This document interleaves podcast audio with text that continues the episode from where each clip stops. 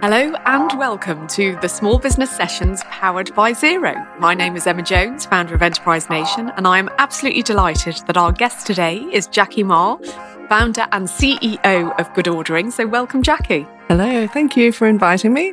Well, lovely to have you. And Jacqui, we're going to talk to you today about all things exporting, but let's go back to the beginning a little bit first. So tell us about Goodordering and how it all came about. Well, Goodordering started about 5 years ago, and I actually started the business partially while I was on maternity leave. I was living on top of a bike shop in Hackney, and I would just get so annoyed at all the bikes. You know, like I was riding a bike myself, but it was just all the clatter and clanging of all the bikes, and it was literally like a penny dropped. And I'd been designing bags previously for about 10 years before, and I'd been thinking, I want to design, I want to have my own range of bags, what should I do? And then one day I literally looked out of the window and I thought, okay, bike bags. I did not know actually you started when on maternity leave. I have heard, I was told this a few years ago, that when women give birth, apparently it releases a chemical that increases the level of confidence, which is why we see so many mums starting businesses. I don't know if that was kind of the so in your case, that if you hadn't been having the baby, would you have felt that kind of surge of confidence to say, right, I'm going to turn this from an idea into a business? Yeah, I mean, I think the confidence probably started while I was actually still pregnant, because that's when I started designing the range, you know, while the bun was in the oven. And then I guess the company launched when he was born. And what I was actually really scared of being a mum. I didn't want to be like, I just thought my brain would turn to jelly, and I was thinking I need to have something else to do, or, you know, I kind of was using it because I was a bit in denial of being a mum. So it turned out to be quite good, because that first year when I was on maternity leave, we kind of went around to all the shops together. That was the time when we really had to get out, and that's what you want to do with a baby. You want to go walking around the streets, and that was when I kind of checked out all the shops. Nice. So on that market research side, so you did go out, you explored, and I guess you identified a gap in the market. So was that a case of reaching out to cyclists, going into the existing shops to see if this existed? How did you find out that this was something that you thought could turn into a business?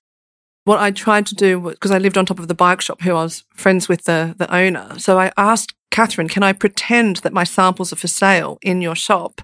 And she said yes. And we put prices on them and everything, and every day I would go down and ask, you know, did people come and look at them? Did, you know, what did they pick up? What questions did they ask? She told me everything.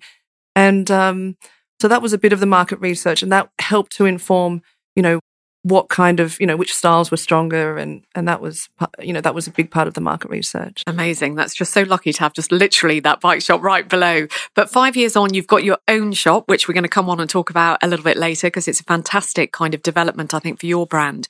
But a little bit on the exporting, you're a made in Britain product. Before we talk about kind of the export markets you're in, has that been an important element of your exporting, that you can actually put that made in Britain tag on the products? Well, actually, we have a range of stuff that's made in Britain, but the majority of it is actually made outside of the UK. This was something that we did struggle with you know, like what is, you know, the DNA of the brand, and what, you know, what, how much do people really care about? And one of the things that was really important for my customers that I found out was that people wanted to have, you know, nicely designed products that were affordable. So that was kind of one of the strategies behind, like, coming up with, like, where the bags were going to get manufactured. But I do call, you know, Goodordering is a Hackney brand, and all the research and all the inspiration and the muses and the people that the bags are designed after, all kind of about this Hackney life of not in a kind of hipster Hackney life, but in a kind of commuter, busy, dropping the kids off, getting to work, going to work in a cafe, and then going for a few meetings. It's this lifestyle that's really like active, and you're always on the move, you're always going from one place to another. So therefore you need bags that are versatile, that you can use for lots of different things, and, you know, take to lots of different scenarios. You remind me, actually, we had a buyer come and speak at an event for us once, and she was from a big high street fashion store, and she kept on saying about her customer, she was like, she is a lady who will go in and do her shopping at this kind of time. And it sounds as if you know exactly your customer as well. So is this something that you kind of keep in mind all the time, of who your customer is? And then I guess, how does that relate when it's an international customer? So it's very much around the Hackney spirit and kind of style. literally, how does that translate when you're selling into Korea, Hong Kong, etc.? Well, one of the things that we found out is that this exact kind of person exists in little pockets all over the world. So you've got the exact mum in a certain area in Berlin. You've got the same one in, you know, Williamsburg in New York. And what we found out when I went on the trade mission with Enterprise Nation actually was that, you know, you just find those little tribes all over the world, and they have the same kind of characteristics. And in fact, you know, they might have come over from that place. I know when I went to New York for a little while to work and live there, that's, you know, I sort of found my little area that I fit into there. So I think the research aspect and like kind of identifying those little pockets that mimic your consumer here is sort of the key. Lovely. And how are you identifying those pockets? So, and I know you came with us on a trade mission to Amsterdam and we had a one-day pop-up shop, and I will never forget, you'd invited a mummy blogger who'd got a big, big following. And I remember her turning up at the shop with like 4 beautiful little children, and then we took pictures of them all with kind of all of their good ordering bags on. Is it all through social media where you're finding these pockets and then connecting with them online? Yeah, social media plays a huge part. The little drop-down arrow on Instagram is, you know, really, really valuable. So you find someone that you really like and you go, what are the other similar ones, you know, similar accounts to that person? So that's really, really valuable. Identifying them through the other people that they follow and just sort of following the trail from the social media point of view, but also I guess in real life also introductions, getting out there, going to those markets and, you know, just talking to people also is a good way to find out who those people are. And we'll come back to kind of the importance of visiting the territories, but still just sticking with the online element. Do you sell good ordering bags on the big online marketplaces, or is it only via your own website? And what's been the thinking behind that? Yep. I do sell on some of the platforms, so the marketplaces like Not on the High Street, and I was on Etsy as well. They were really good for getting the brand out there. So I really kind of treat those as a marketing, you know, a marketing expense or a marketing thing, because ultimately a lot of people might go to my website anyway and buy them from there. I also was on Amazon, and that's a good way to reach the global market. So I might not really focus on Amazon in the UK because obviously I've got my own web store, but I might focus on Amazon FR or, you know, Spain, Germany, those kind of ones where they can also do the fulfillment. Yeah, I guess the social media side of it is, yeah, it's what the whole brand is built on. In fact, on our store, which we'll talk about later, I've just got a sign that got delivered this morning, which I've got a huge sign that just says Good Ordering Offline Store. The whole idea of like Good Ordering was born online, and actually this is the secondary thing. It's the offline store. This is going physical, so people can literally come and visit and touch the product, which I have heard a story, and I haven't seen you since I've heard the story, that someone recently visited your physical store from quite a distance who was an international customer. So tell us about that. Yeah, I was in the store, it was just last week, and this lady was sort of looking at her phone and navigating with her phone like she was playing that game, you know, that, what's it called? That game that everyone plays with their phone, looking for those little creatures. Where you hunt the creatures and people bang into walls. They bang straight into your shop. Yeah. So she ended up the shop. She was like, "Yay, I found it!" And it was a woman from Hong Kong who had just dropped her daughter off. This is really weird. At boarding school, she was going for the parent-teacher day at her child's boarding school, and she'd been following us on Instagram for a while, and she was going to maybe buy the bag online. But in the end, she came into the store, and rather than buying sort of one bag, she ended up buying 3 bags, which is, you know, the store has to make money for itself as well. And we ended up, you know, chatting for ages, and, you know, we have a sofa there, and she kind of sat down, she had a cup of tea, and the whole thing was that she could really understand about the brand. And we stood there and we like followed each other on Instagram, and we have a lot of, you know, there's a lot of time, and it's quite a slow process, whereas like online, when you're only selling online, then it's a different kind of experience. It's much more transaction driven. But as you say, kind of the physicality gives you that opportunity to kind of really engage and kind of get to know the customer. And where are you finding most of your international orders are coming from? So you've mentioned these pockets of communities that exist in countries all over the world.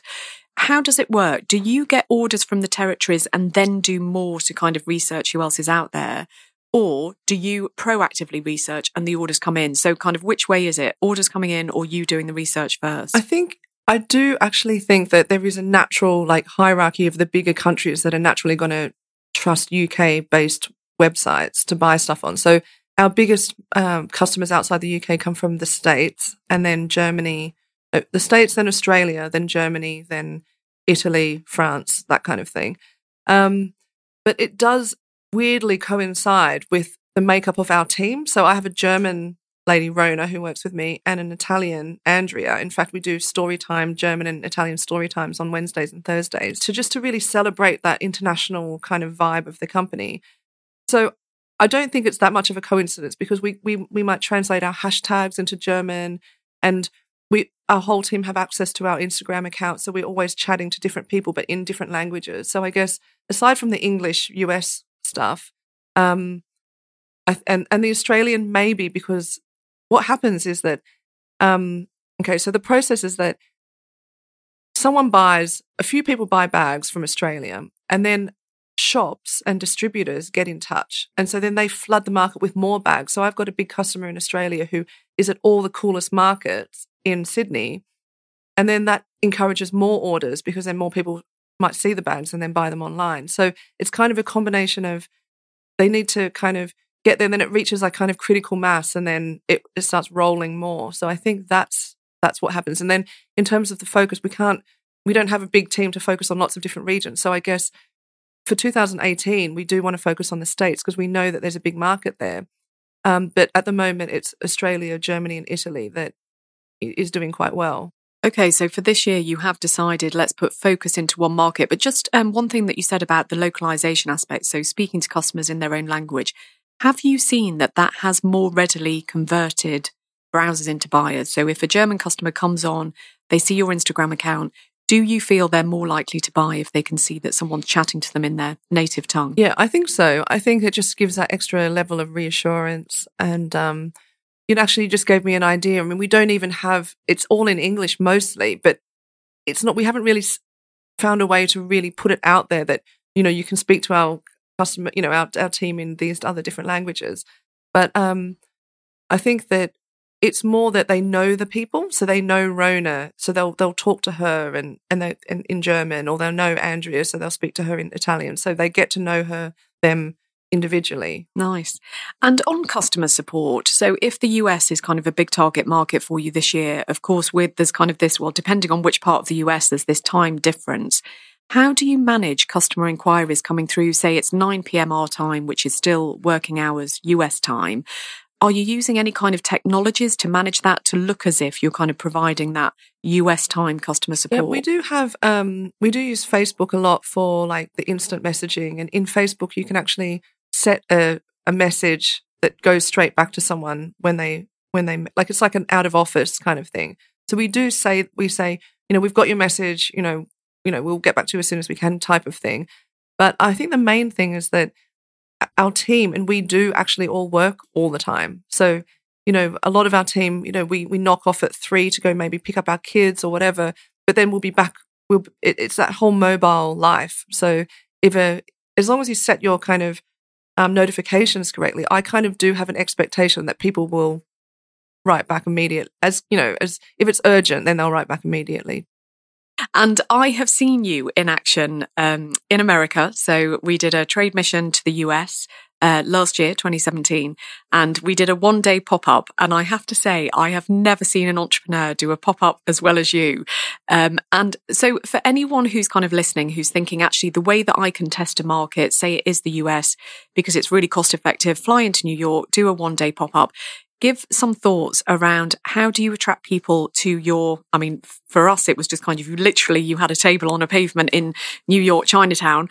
How did you attract people and then turn those people into buying customers on the day? First of all, I guess I try to do as much research beforehand as possible. So like setting up meetings, kind of like the Amsterdam thing. So that homework is really, really important. But then if for some reason then you can't do the homework and you're just there and you've got to make the most of it and people just aren't buying, then the first thing I think of is, okay, they might not be buying the bags, but what can I get out of them? Can I get information from them? And then I just shift the focus to like, okay, I need to find out this, this, and this, or I'm going to get this many email addresses, or I'm going to ask them why they're not buying or something like that. But then what happened in New York was that it was so slow, it just hadn't picked up that traction.